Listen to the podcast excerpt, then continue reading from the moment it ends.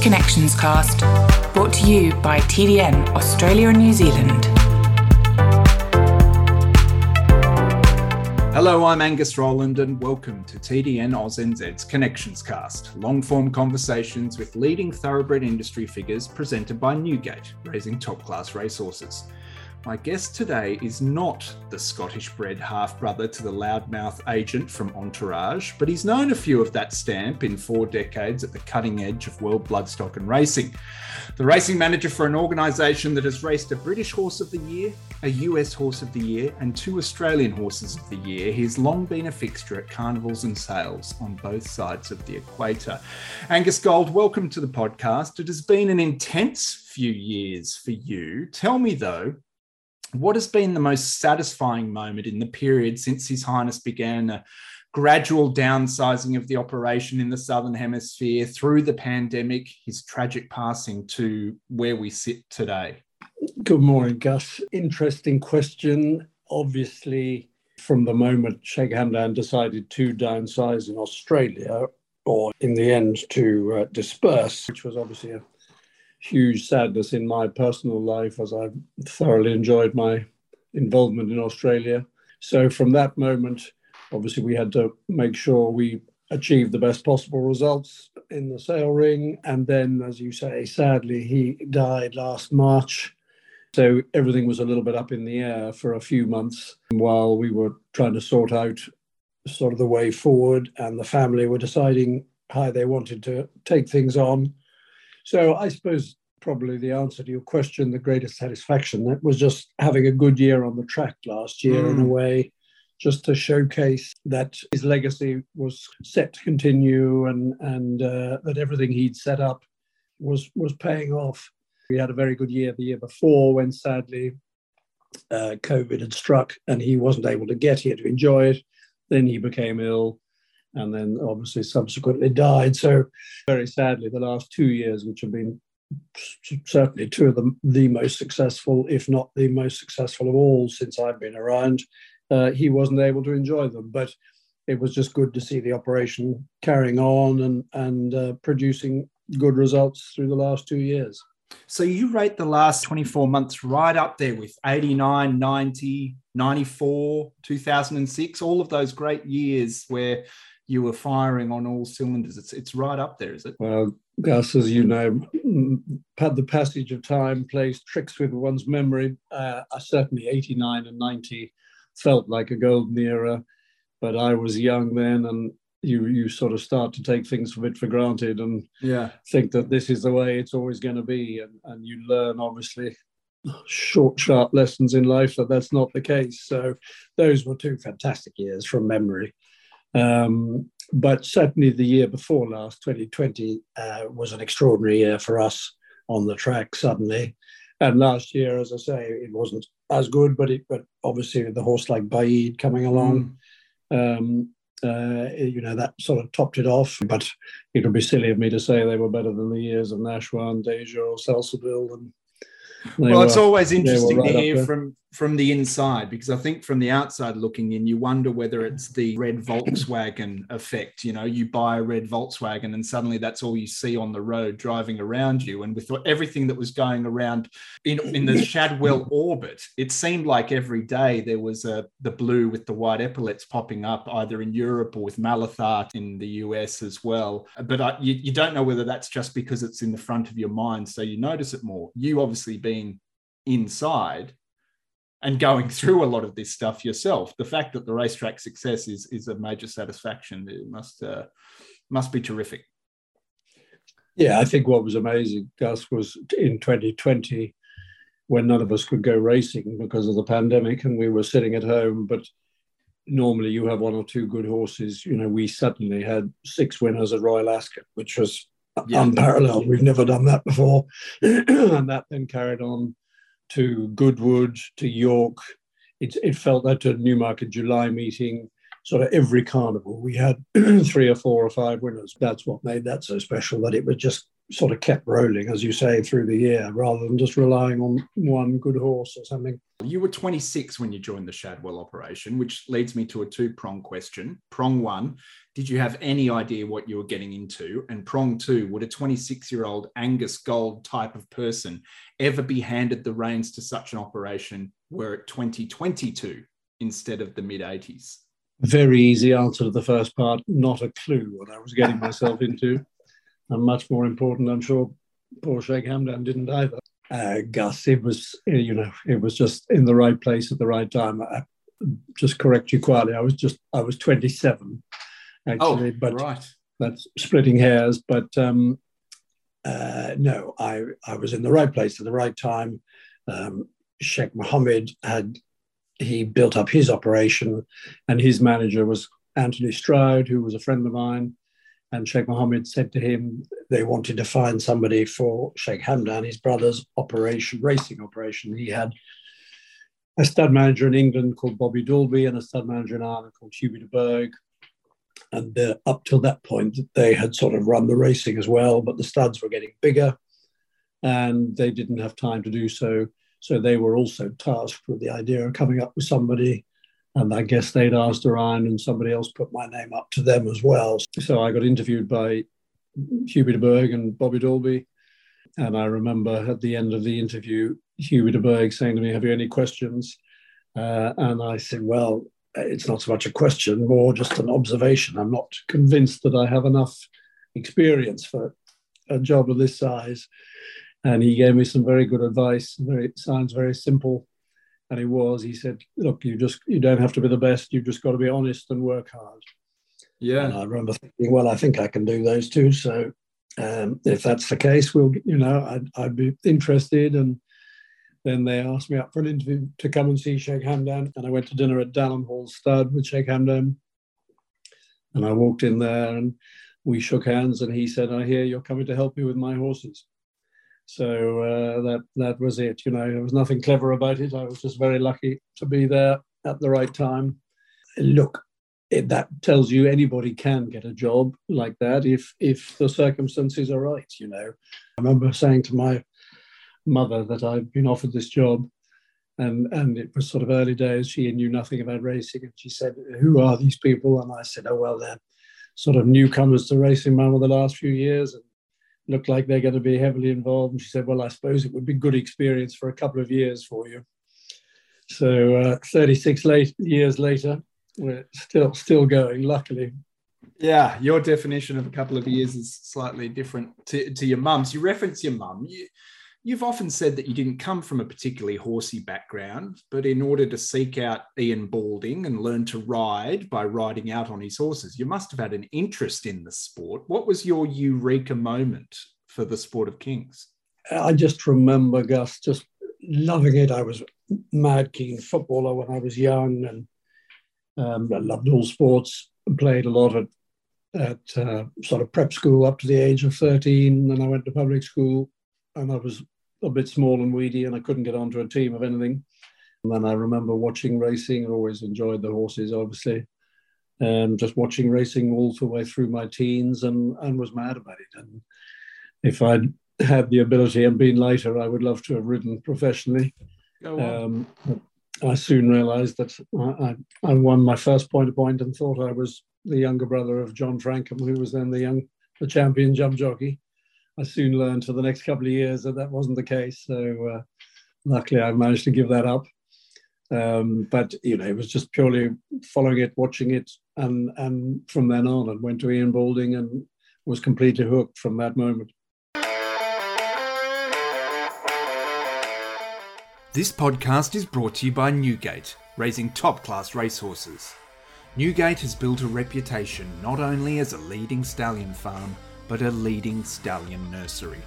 In the last few years alone, yearling buyers could have purchased stallion prospects of the quality of champion first season sire Better Than Ready, Vinery Studs Coolmore Stud Stakes winner Exceedance, Dubawi's Group 1 winning champion 2 year old of South Africa Willow Magic, Group 1 Mackinnon Stakes winner and young Western Australian sire Awesome Rock, Cambridge Studs champion 2 year old Sword of State, and Newgate's very own champion two year old and Golden Slipper winner stay inside. Newgate, raising and consigning top class future stallions. So you did T, and you you undertook the famous the English National Stud course, and that was when Eng- the English National Stud had some serious horsepower in residence. A couple of Derby winners in Mill Reef and Grundy, if my timing is is right. Uh, That's right. But you actually veered back into I'm doing air quotes for our listeners here. Uh, the real world for a little while and spent four years in the city doing the insurance thing. A, why? And B, do you think that has helped long term or in, in your equine pursuits? The reason why uh, I went to the National Stud, as you say, I was sent there by a man called Colonel Hastings, who was the chairman of the BBA, the British Bloodstock Agency. He was a f- sort of friend of my father's from where we grew up in Hampshire and uh, he had said he would organize for me to go to America and on to Australia. And unfortunately for him, he got sick and subsequently died. So that obviously didn't come off. Um, and I just remember my parents at that stage saying, look, maybe you should get a proper job and try and do something normal. Tried a year's farming, uh, had a wonderful time, but obviously realized that we didn't have a farm. So that was going to be a harder career to pursue. Uh, and I ended up, um, I just thought I was by then 19, I think, and all my friends were in London, sort of starting out on their various careers. And I thought it'd be more fun to spend time in London. So I managed to get a job with an underwriting agency in Lloyd's, which was a fantastic job. And I should certainly have stayed. I'm sure I'd have made considerably more money, but uh, I just decided it wasn't for me and I wanted to get back to the back to the horse world if I possibly could. Um, but did it do me good? I think it was a fantastic thing to do, Gus, for many reasons. One of which is that, as you know very well, a lot of in in our business, you tend to get a bit wrapped up in what you're doing, and it it can be a seven day a week, 365 days a year job and we tend not to look into the outside world. And it taught me that there's a big wide world out there, a lot of people who have no interest in racing. I've still got a lot of friends who I met in the one in my city days and had nothing to do with racing and still don't. Uh, and, and I think it, you know, it just gives you a better outlook on life. Possibly, it's a very hard one because obviously people want to get on the ladder, get a foot on the ladder early, get some experience. So I can't say to people you should go off and do something else, but in my particular case, it certainly didn't do me any harm, and and in fact the opposite. I would say it it actually did me a lot of good from my own point of view, and to see the a bit of the world, and you know, it's put everything in perspective. And the other point is, uh, I spent four years on a tube train twice a day, and I remember thinking there must be more to life than this. And now even now, when I'm having a bad day, I think, hang on, you could be sitting on a tube train like so many people who There will never be that so, what if. You've, no. you've had a sample, you've got your perspective, and away you've gone. Do you think, look, I'm, I'm wary of putting words in your mouth here, Angus, but do you think it was a little bit easier for people to transition from those jobs outside the bubble into the the industry back then than it is now. There seems to there seems to have been a, a narrowing of the funnel into the industry uh, uh of late. Are you observing that in the north as well? I think that's a very good point. I think maybe this sort of intensity of the whole thing is is much stronger now, Gus. Uh, as I say, I, you know, I am very wary that it, it, if it hadn't been for being offered this job, you know, I don't know where I would have got to in the horse business. So it is so much a question of luck and just being in the right place at the right time. But I think probably, yes, I think it, it wasn't quite as intense in those days. And obviously, people didn't travel the world as much as they do now. You know, all the young now have been to America, to Australia, to or New Zealand or South Africa, or they've all traveled anyway. Um, so I probably wouldn't have got a look at now if I'd done the same career path. but you, I meet people along the way who've been working in other industries and decided they want to get into horses, and occasionally they, you know, they get good jobs. So I would never discourage anybody from doing it. But mm. obviously, you can't beat experience, and and most people want to get out into the world and, and get as much experience in the horse business as they possibly can. Well, let's talk more about your experiences in in the horse world. Uh, before we get into the Shadwell days, I want to touch very briefly on Sandringham and, and, and working at that operation. Was it different to working for other studs because of the owner, or was it just another farm? I wouldn't say it was different, Gus. Uh, I mean, look, I was a student, so I didn't exactly have any sort of bearing on on policy or how they went about everything day to day. I was just there mucking out, learning, going around with the vet, learning as yeah. much as I possibly could.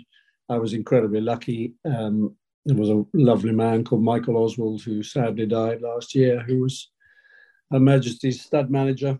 Uh, and he, I wrote, when I was still in the city, I wrote letters to everybody I could think of in racing um, and he took me on. He gave me a chance, said, okay, well, you can come here as a student. Um, so I was busy sort of putting my head down, just absorbing as much as I possibly could. So I wouldn't really know, but I don't remember it being any different. Obviously, Her Majesty came around once or twice a year, and that was hugely exciting for everybody there. And and obviously her knowledge, uh, it's well known how much she knows and how much she loves the whole breeding business and racing business.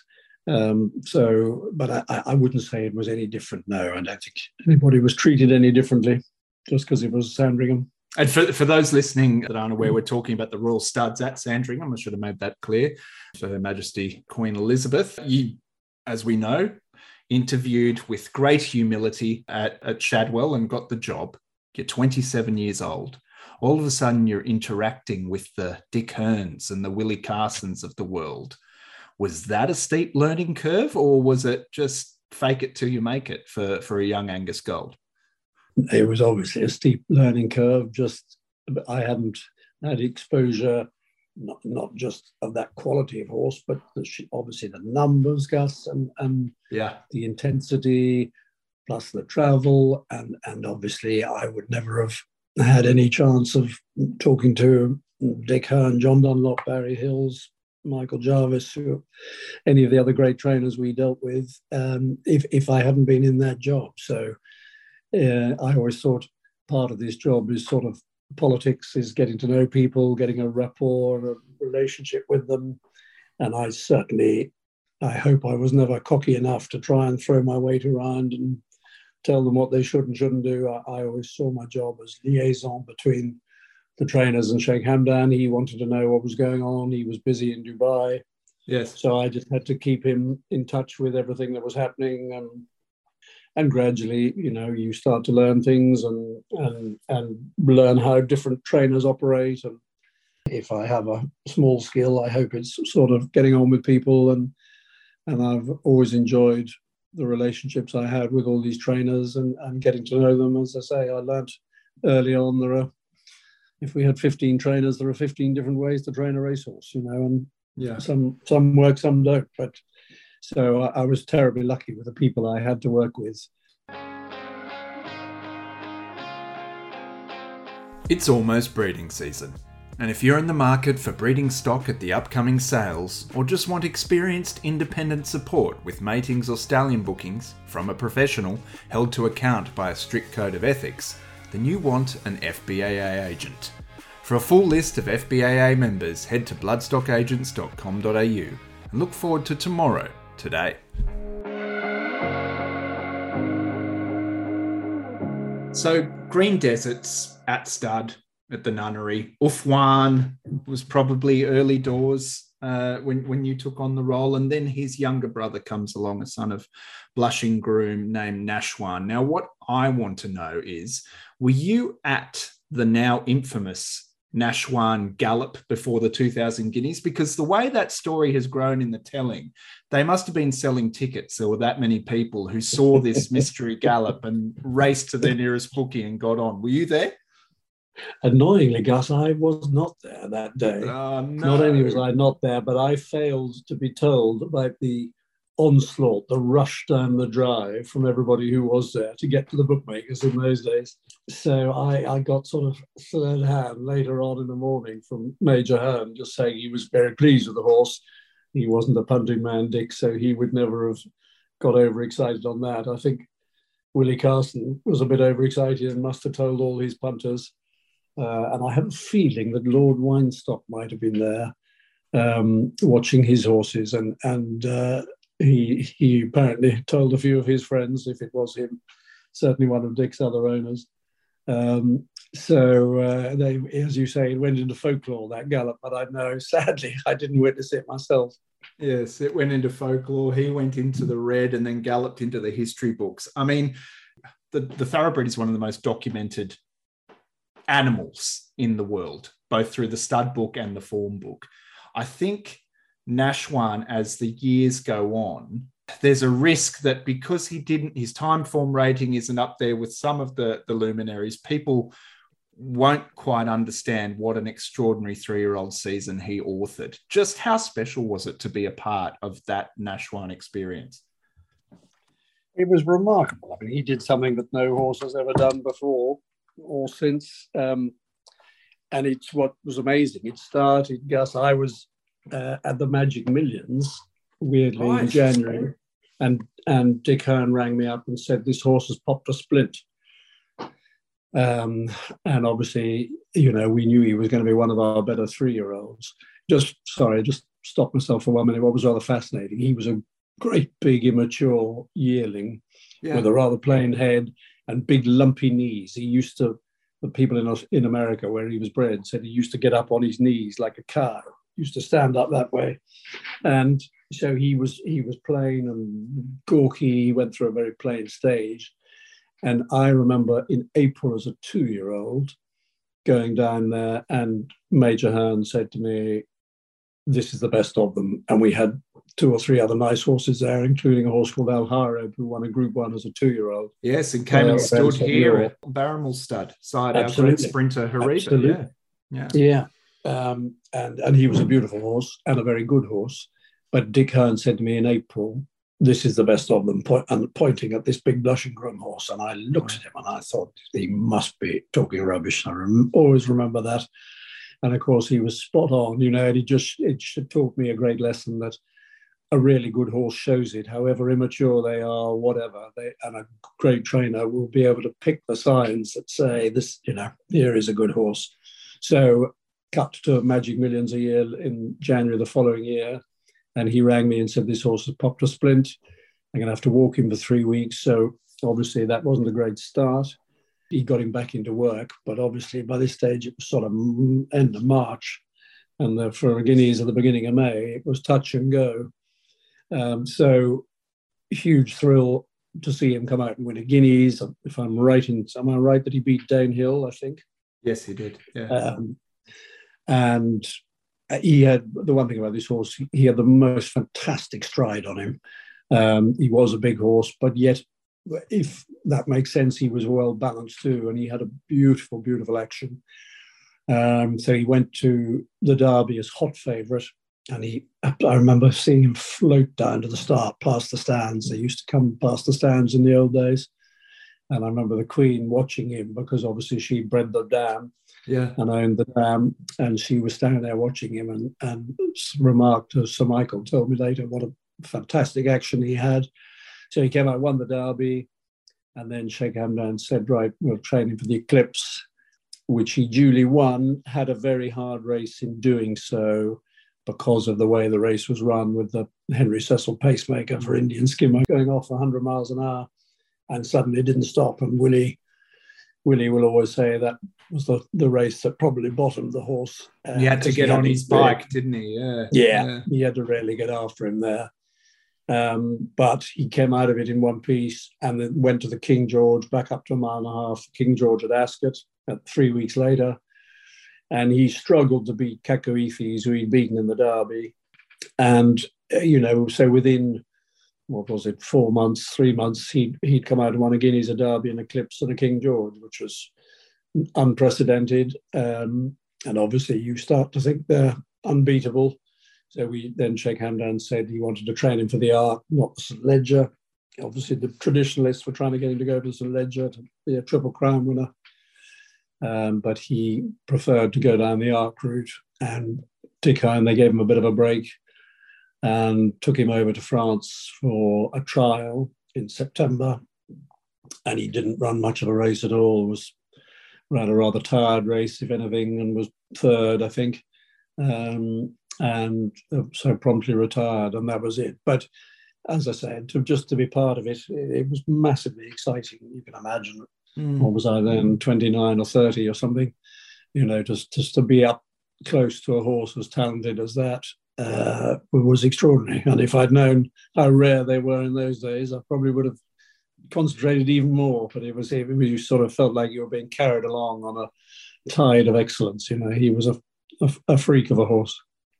I mean, it's very easy to think they come along every every year when Dayjur came along the very next year and he was at the opposite end of the spectrum. Uh, I'm mindful of time, so I'm not going to do every single horse, but I have a couple of Dayjur questions for you.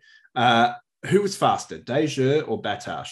Charles Hills won't like me saying it. I, I doubt I will ever see a classier horse than Dayjur at his particular métier, which was sprinting. He was just an exceptional horse. I, I don't think there's a horse in the world that would ever have beaten him, even those great Aussie sprinters. I look, you know, it's hypothetical, but in by our standards, he was he was the greatest sprinter I've seen in 40 years. So Battaash was a very, very fast horse. I just don't think Dayjur was just blistering speed and carried it and class. And yeah, for me, he was the better horse.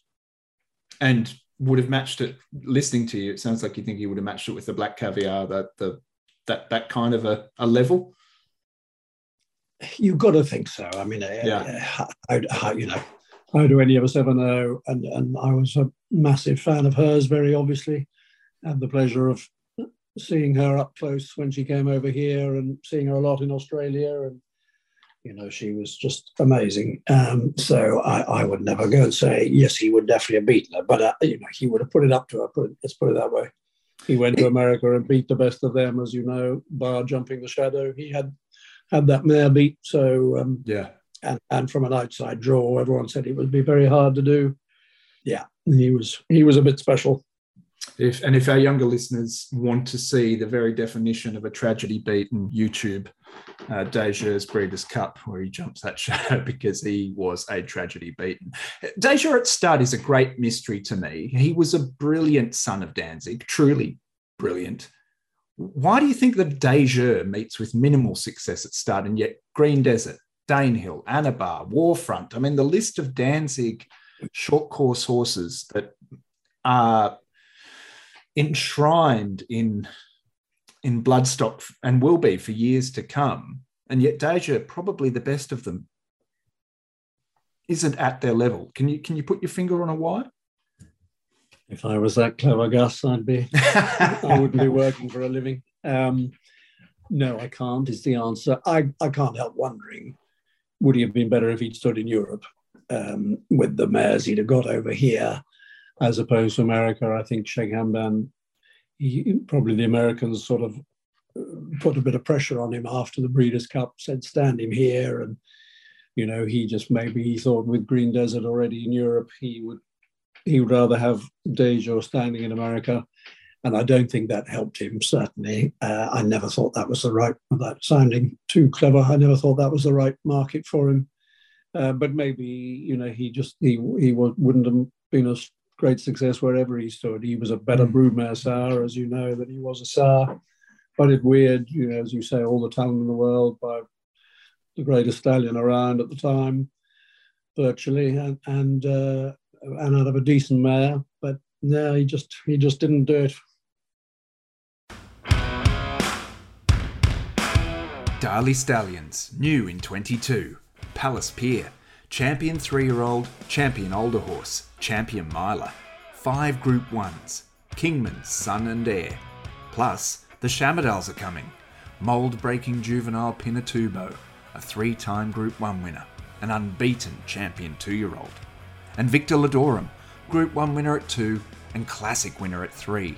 inbred to Helen Street, the dam of Street Cry, sire of Winx and grandsire of Anamoe, Darley, setting the shuttle standard.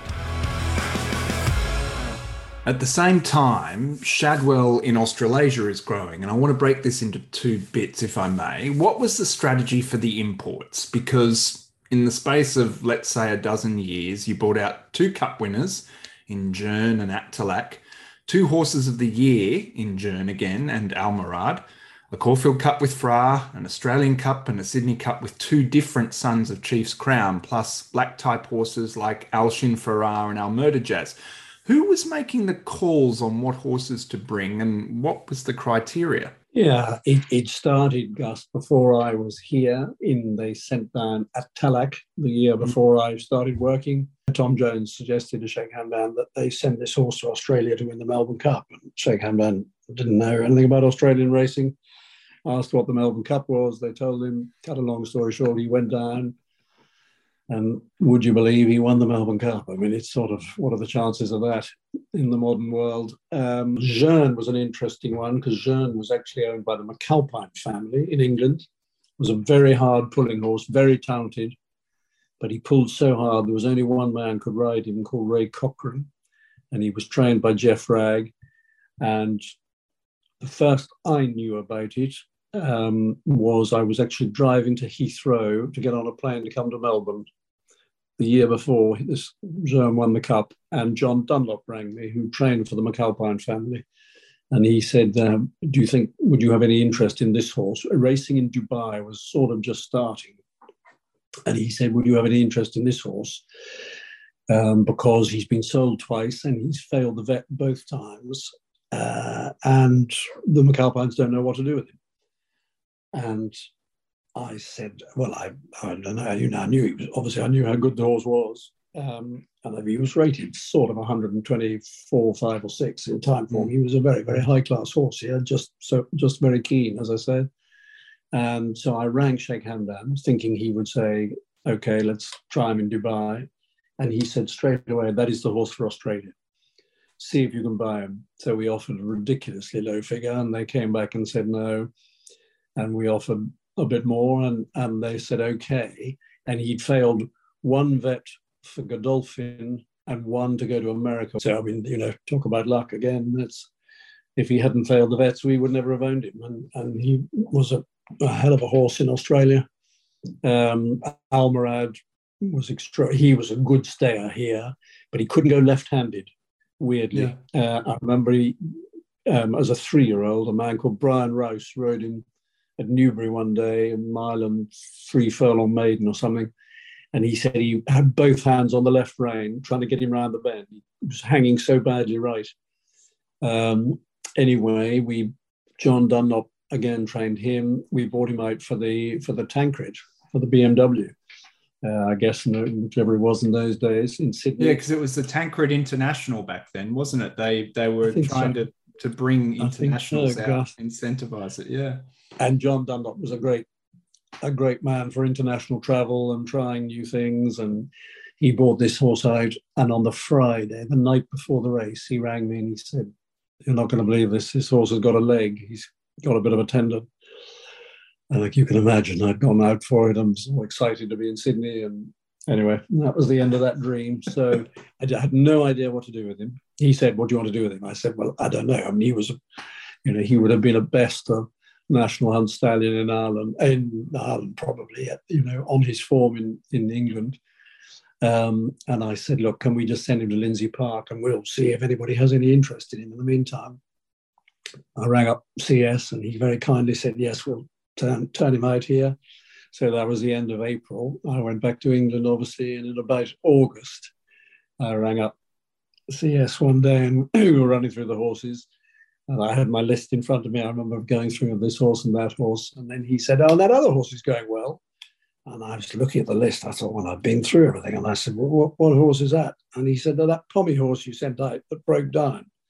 And I said, well, What do you mean he's going well? He's got a leg. And he went, No, no, I've just got him in light work and he's going all right. And this was literally August. And he'd broken down in April. I mean, wow. As I was, I was always told, a, bit of a leg is like a little bit pregnant. Uh, you know, you you can't have it one way or the other. So um, anyway, you know, I mean, it's in the history books what he managed to achieve with that horse. They put a one-eyed blinker on him to stop him hanging, and they managed to get him to win. Well, it ended up with a Cox Plate. Uh, did he win the Underwood? Um, yeah, he won the Underwood. He, he authored a very, very successful spring, and being by Ela-Mana-Mou, surging around a Moonee Valley at 2,000 meters yeah. was just. Yes, what they managed to do with that horse. How were you communicating with Lindsay Park in those days? I mean, obviously now we're recording this over Zoom and emails and WhatsApp, and it's it's sort of a lot more straightforward. But what was the the main method of communication? Well, it wasn't quite smoke signals, but it, it wasn't, wasn't carrier it was, pigeons. It wasn't. No, no, it was telephone, but you know, you I didn't know the results. I didn't know there was no Twitter, no uh, I used to get the Mondays Australian for years because he gave yes. me all the results um, over the weekend. And, uh, you know, obviously I'd ring Colin Hayes whenever I could, um, and subsequently David, obviously, and then Peter and Tony McAvoy. So that's, you know, it was just pure old fashioned telephone. Um, and they would send us I, we'd get videos of their races sent every race. We got a video sent over from Australia in those days. Wow. Wonderful. So you referenced that you were at the Magic Millions when you got the call about Nashwan. Would that have been the sale that you bought Mahaasin at the the Blue Diamond winner the, by Biscay? Well, what, well Nash because Nashwan was eighty nine, wasn't it? His winning streak. Yeah. Was she always a racing prospect, or were you already at that stage acquiring fillies in order to build up a broodmare band in in the southern hemisphere? I don't think there was necessarily a plan to build up a broodmare band at that stage. I think this was Sheikh Hamdan just sort of showing a bit of loyalty to Colin Hayes, saying go out there and try and buy a couple of horses, but make sure you buy what Colin Hayes likes. Yeah. Um, and there was quite a funny story, Gus. It, it, I think it made the press last year, but just for your list for both your listeners, I'll just uh, all two of them. You, yeah, I'll just tell you quietly. Um, we so Colin Hayes had identified this filly, and Hubie and I were there. We both liked her. It was my first year, first ever time in Australia. So I was just I didn't know anybody there. I was following along. Hubie had lived there for four years. He knew half the world as far as I could see. Uh, and I'd never, it was my first journey away with Hubie, really. I was a, a, very bad doer in those days. I ate avocado vinaigrette and spaghetti bolognese, and Hubie had learned how to live by being in Australia, and he loved all the seafood and everything, and he loved his wine, and I yeah. hardly drank. And we were staying in the Sheraton Mirage, and so we identified this filly, and Hubie said, "Okay, we had her vetted, absolutely fine." And we had nothing to do for five hours. So Hubie said, "Come on, we'll go back and have lunch at the at the Sheraton Mirage." So we went back there, and I kept saying to him, "No, we, you know, we must be back in plenty of time." And he was much more relaxed and experienced of me, he kept saying, relax, just settle down. We've plenty of time. And he had a bottle of Chardonnay and trolleyed his way through that. And I helped him with a glass or two. And and uh, I kept saying to him, you know, we mustn't miss this. And he said, look, if you're that worried about it, go and ring up. Anyway, I went and rang the sales company. I said, could you tell me what lot number you're on? And they, it was four lots before she came in the ring.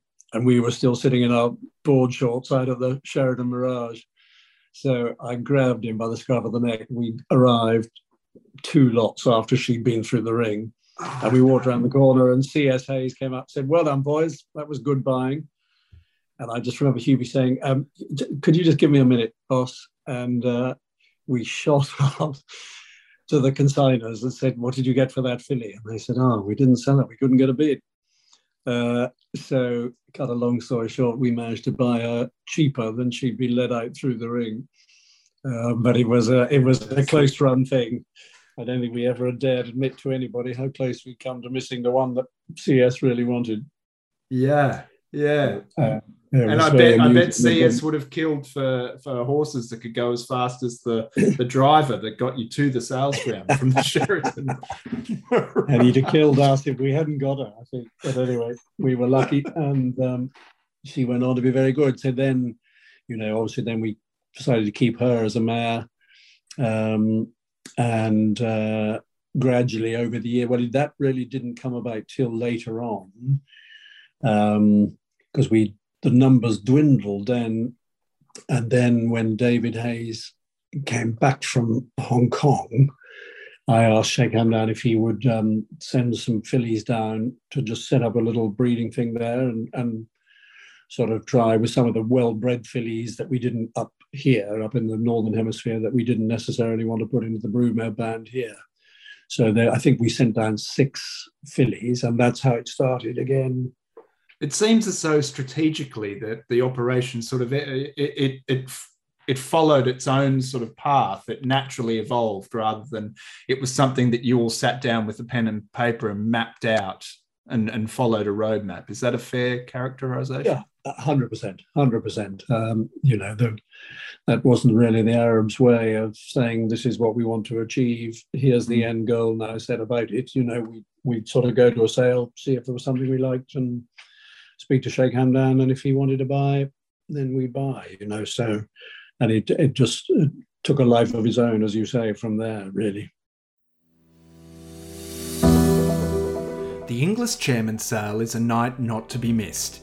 It features a boutique catalogue of 100 race fillies and broodmares, including Daisy Doom, Quantum Mechanic, Shout the Bar, and Keysbrook, the dam of She's Extreme, in foal to the sire of the moment, Extreme Choice. Plus, Juddmonte's first ever Australian consignment of mares, and that's just the catalogue. The chairman's sale is also an event. Make sure you're at Riverside Stables at 4:30pm Friday, May 6th, or you can watch the live stream coverage starting at 4pm at inglis.com.au.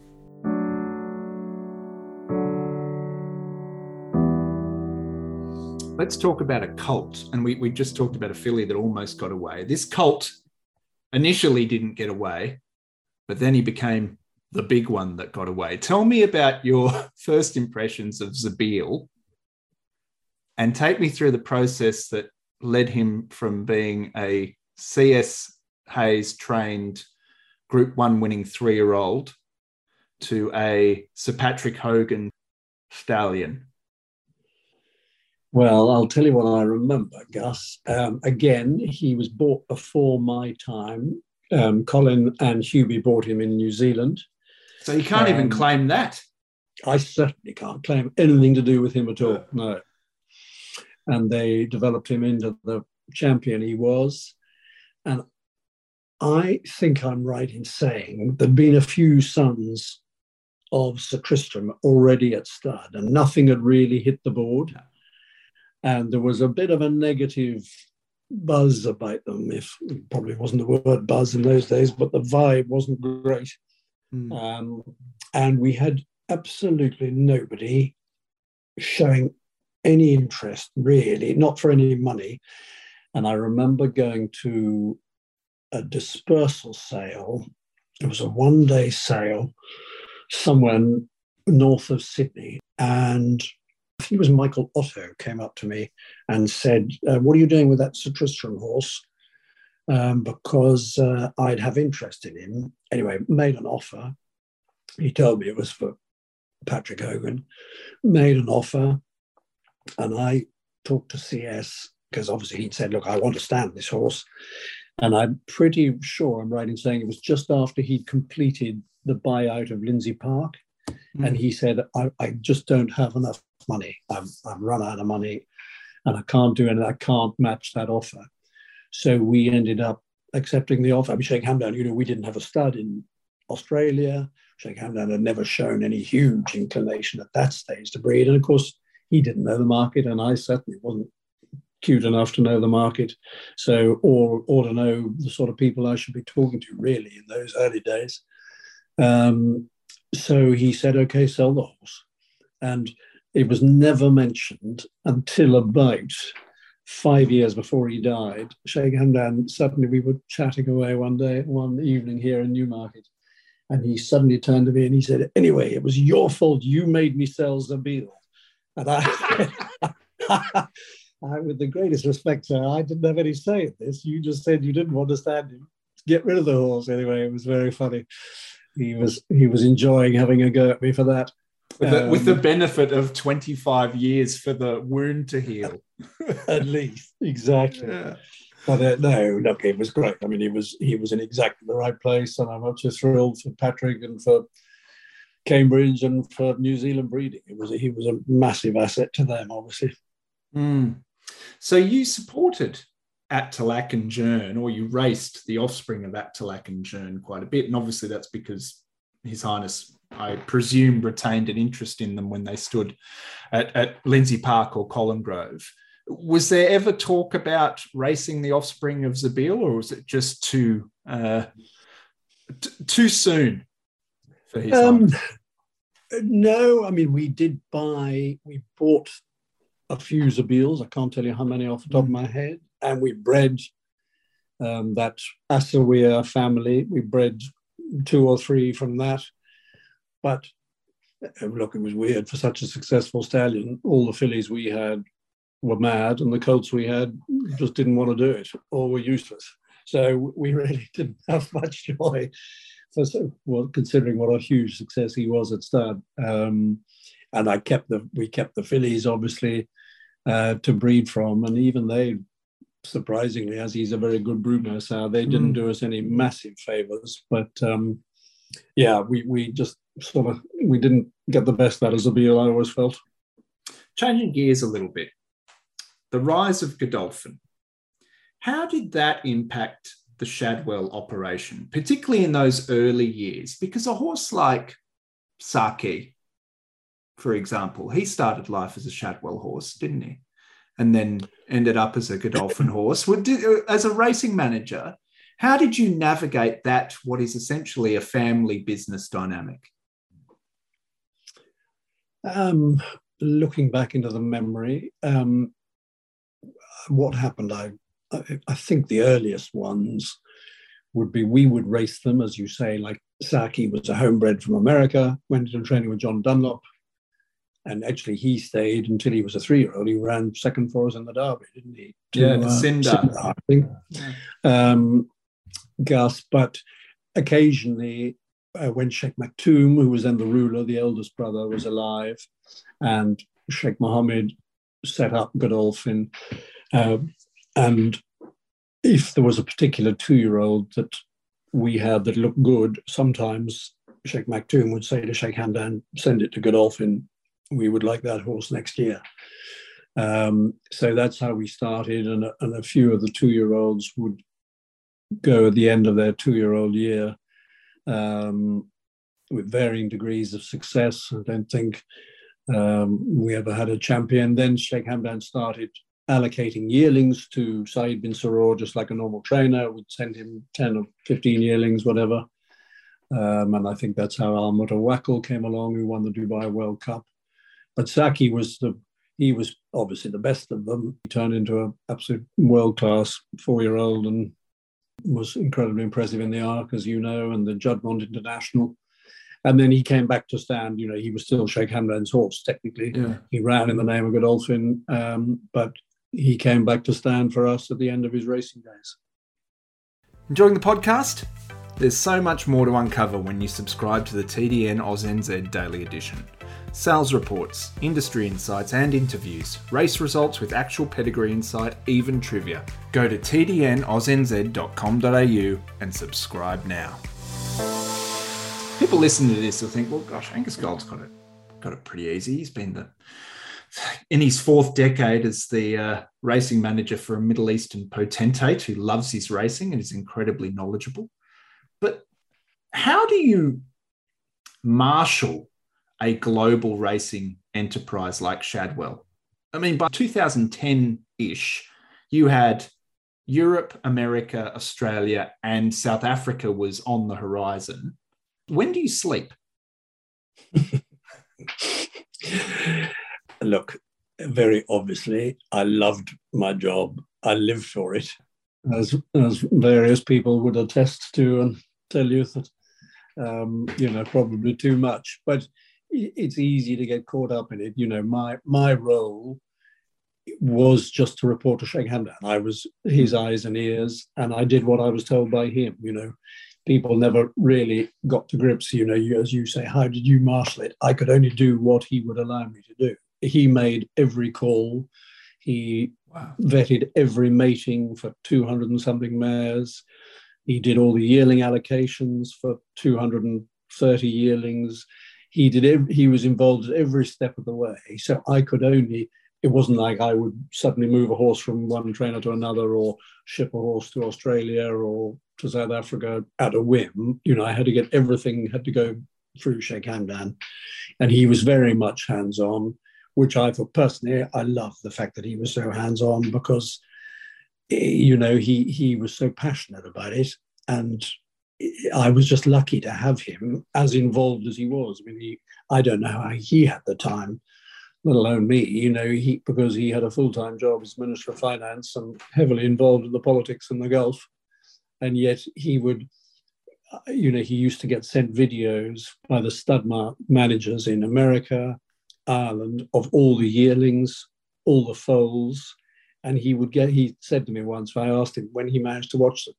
And he said he'd get home at 11.30 midnight and he'd just go and sit and watch. It was his relaxation, he was looking at the videos of his horses and he had this extraordinary photographic memory. I remember standing in John Gosden's yard once in March as a two year old, and, and a horse came around the corner.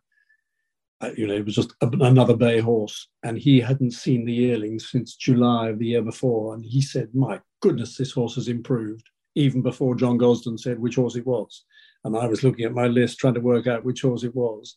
And I thought, you know, you're, you're definitely trying this on. You, you don't know which horse you're talking about. And he, on he went. He said to John, you know, I remember this horse last year. He was so backward. And I was, and of course, he got him straight away. And that they, he, he could do it with his camels as well. They, they just recognized them straight away. It, about three years ago here, we were looking at a yearling at Newmarket here. And he looked at it and he turned and walked back to me and he said, You know what this horse reminds me of? He is exactly like Erhaab, who was by that stage 20 years before. Yeah. You know, and, and those sort of things they he, he just remembered. Uh, so it was extraordinary. So he was very much hands on. Yeah, look, it took a lot of work and a lot of time to keep, and you know, on the telephone to Australia early in the morning. South Africa was much easier and obviously then we had 400 and something horses in Europe. So, you know, we, we had a lot of horses here to keep on top of. America, I didn't have so much to do with in the last few years. Um, that was done from America, but, but time consuming, it was great fun. We're a little over 12 months on from his passing. Can I ask you to reflect with the benefit of that perspective on how you processed his passing at the time?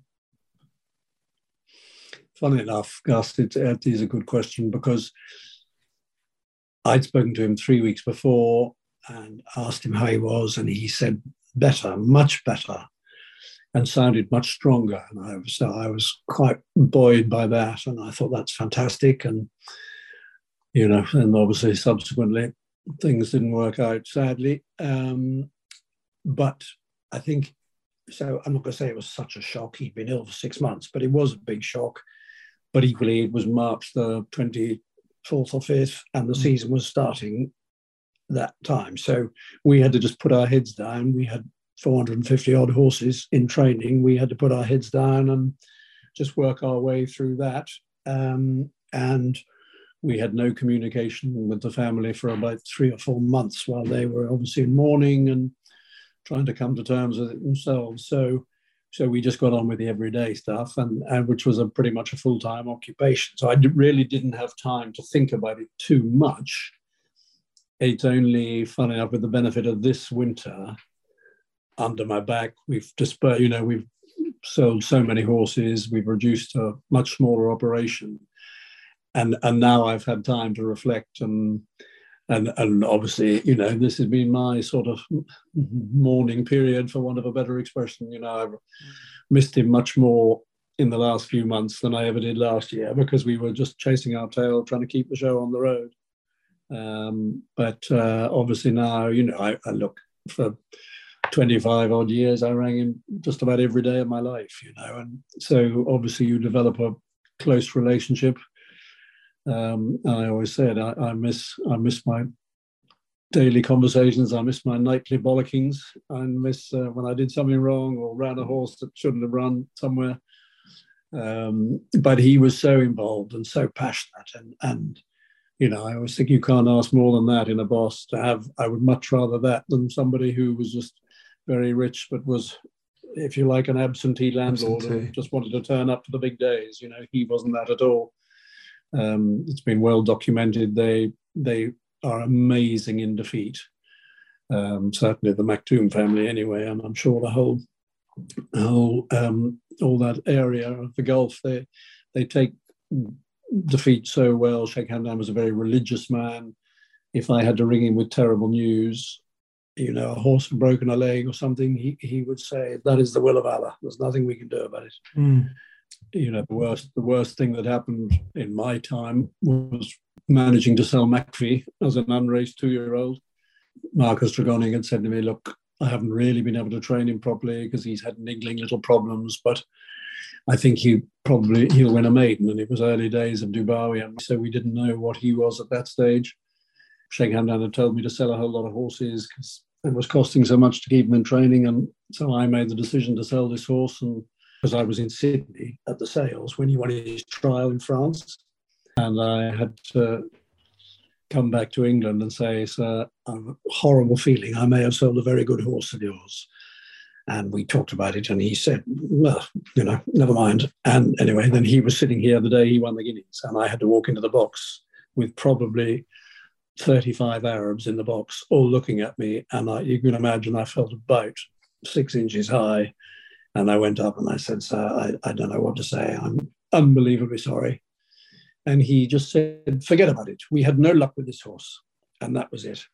And I went to him at the end of the year um, I felt so bad about it. I went to him in in uh, Beach House. He stood here and said, "Sir, look, this was entirely my mistake, and you know, if you would like me to resign, I quite understand." And he got very angry. He said, "Angus, I told you we had no luck with this horse. Now just move on." And that was the way they were. Um, everything happened for a reason, as I say. It was the will of Allah, and he it was never mentioned again. And that's why he was so wonderful to work for.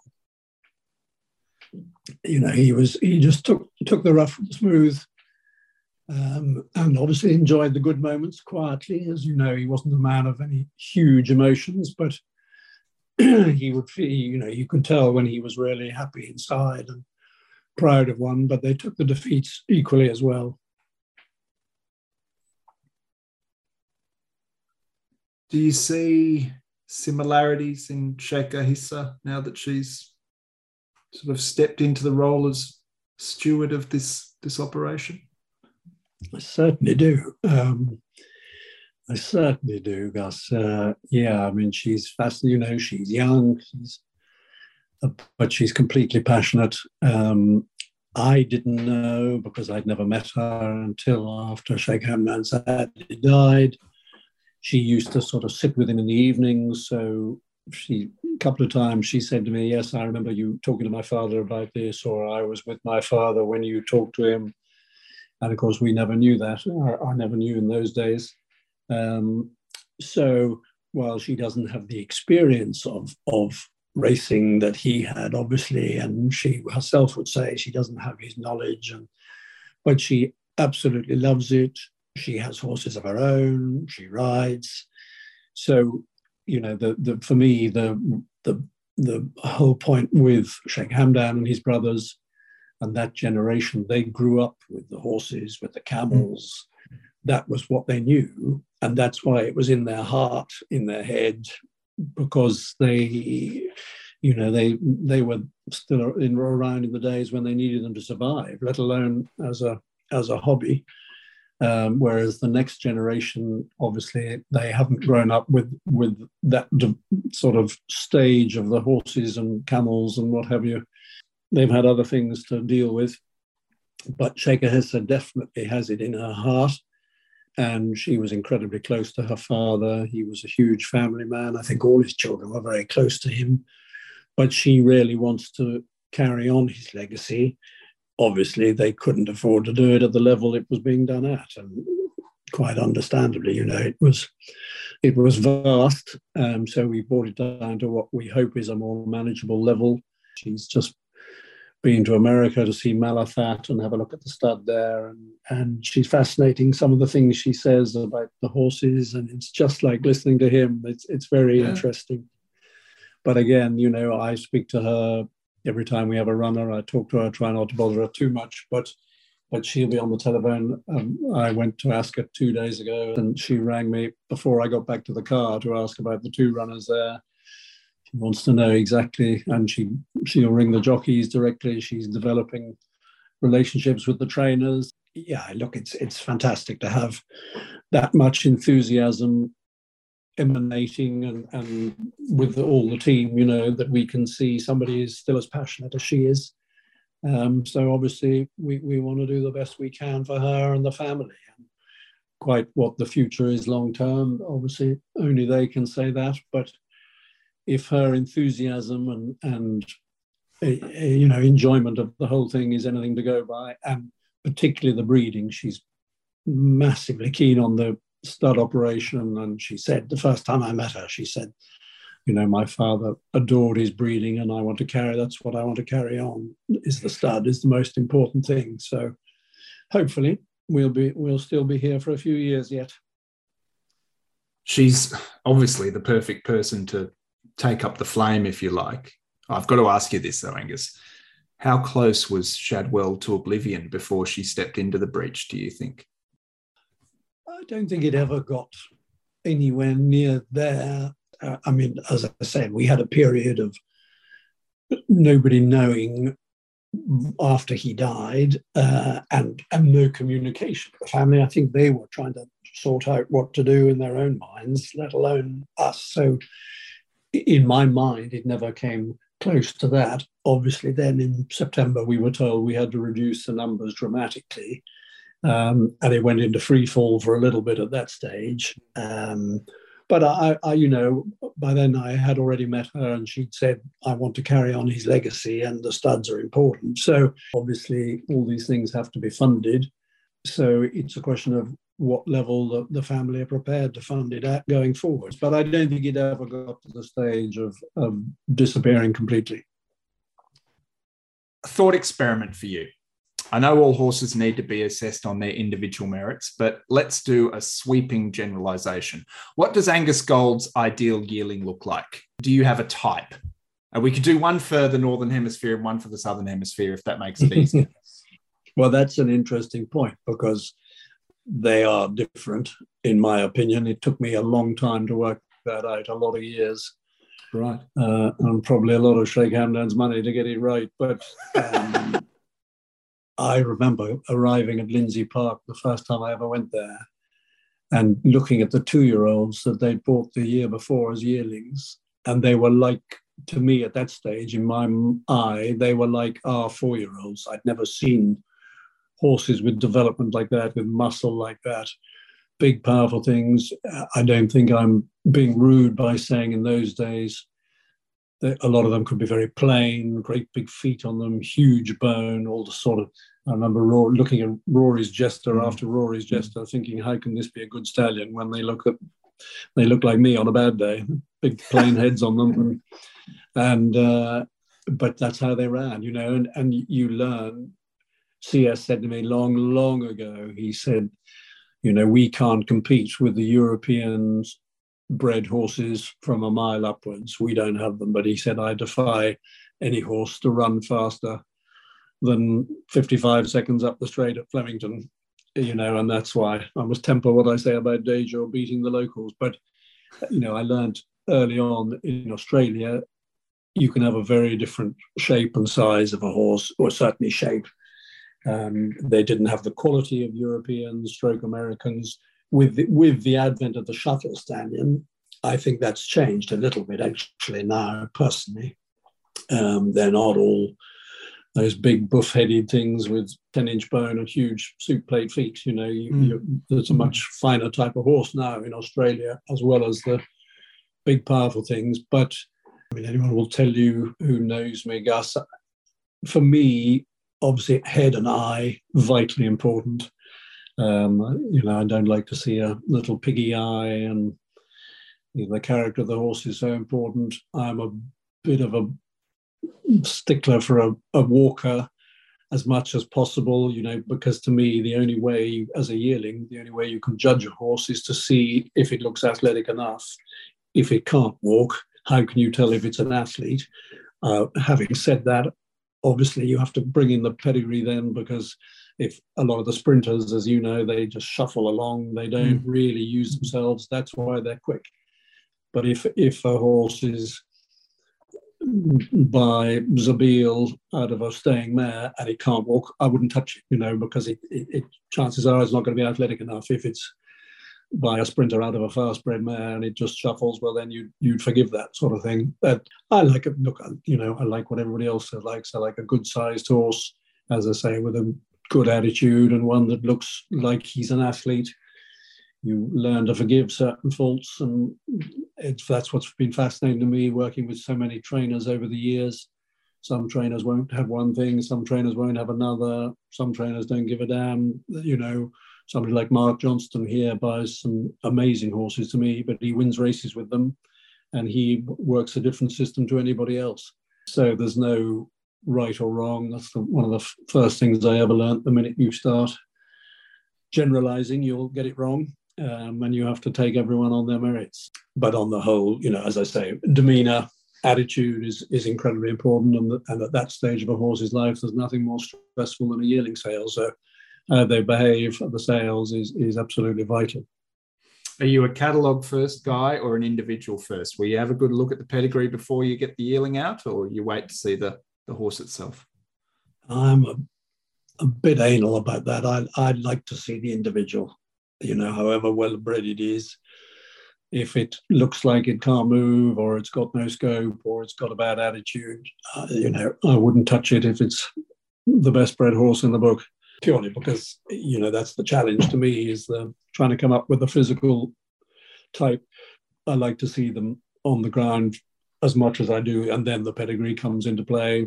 What trips are you're going to get, how much you're going to have to pay for it, all those sort of things. Let's move from young horses to young people. You've worked with plenty of up and comers over the years. I think we can agree that talent has no single point of origin. But is there a country that you're observing at the moment as a whole is producing a an array of, of young talent that has surprised you? I mean, we alluded to it briefly earlier. I think with the advent of travel, international travel, you know, it has lifted the standard around the world so much. For example, without knocking them too much in my early days, I would say the French were definitely behind and they didn't tend to travel as much as the Irish or, or even the English.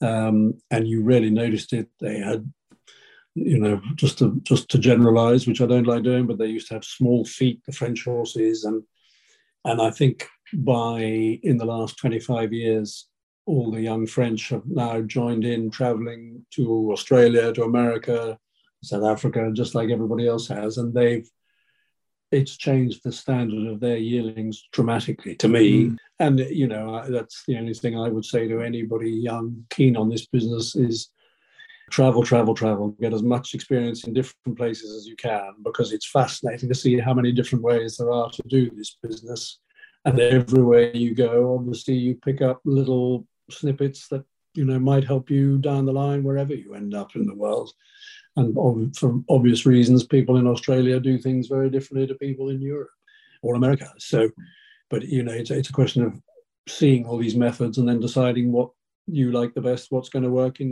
wherever you are in, in your particular area. All right last two segments. Our quick fire would you rather. So i'm going to give you a couple of binary options and you can you can choose your favorite and then we'll finish with our final question. You're up for that? Yep melbourne cup or the everest? Melbourne cup. Danehill or zabeel i'll have to say danehill northern hemisphere or southern hemisphere? Uh, look i love my obviously i work in the northern hemisphere and i love European racing, and that's what I've grown up with and done for 40 years. But I'm a passionate uh, lover of Australian Australian racing, as anybody will tell you down there. So, yeah, I'll, I'll, i better say Northern, I suppose, just because that's where I work. But my heart is in the Southern Hemisphere. I think I know the answer to this next one based on a bit of my research, but uh, beer or wine? I don't drink beer. there we go. Fillies or Colts? A very good question. I think I've probably certainly in Australia, I've had more success with fillies than colts. Um, whether that's um, obviously the last few years coming up against all the syndicates buying the colts has made it difficult. Um, but uh, uh, yeah, I'll go fillies. On the subject, Salsabil or Taghrooda?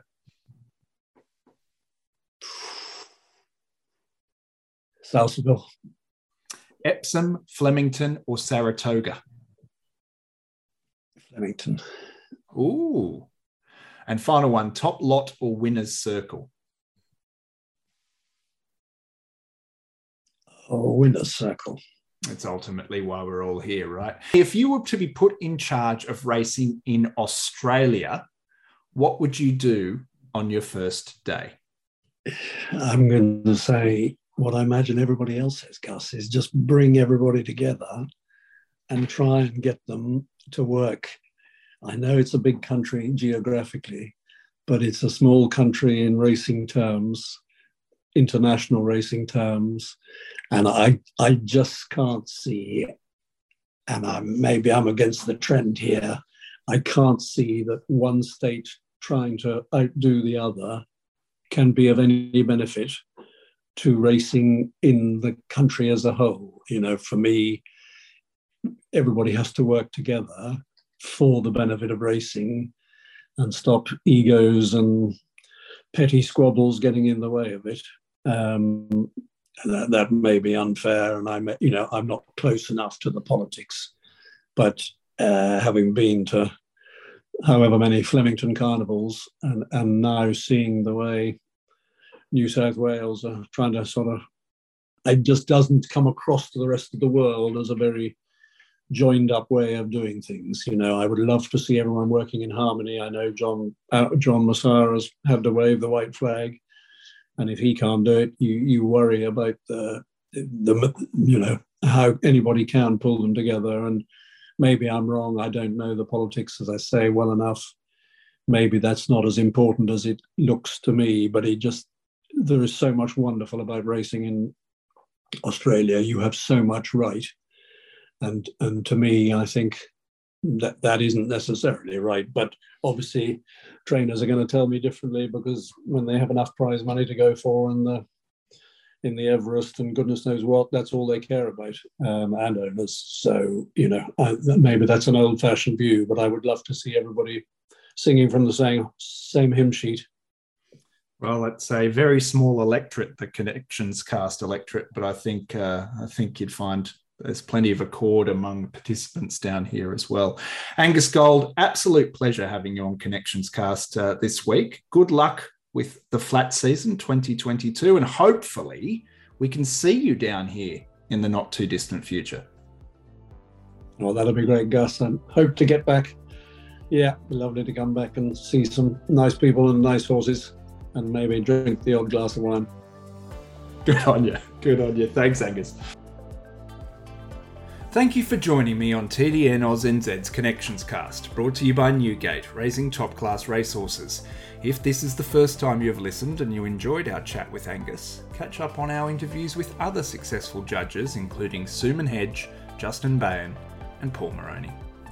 Don't forget to give us a five star rating and recommend us to friends, and of course, subscribe to TDN AusNZ's Daily Edition for the best thoroughbred news and information in the Southern Hemisphere. I've been Angus Rowland Thanks for listening.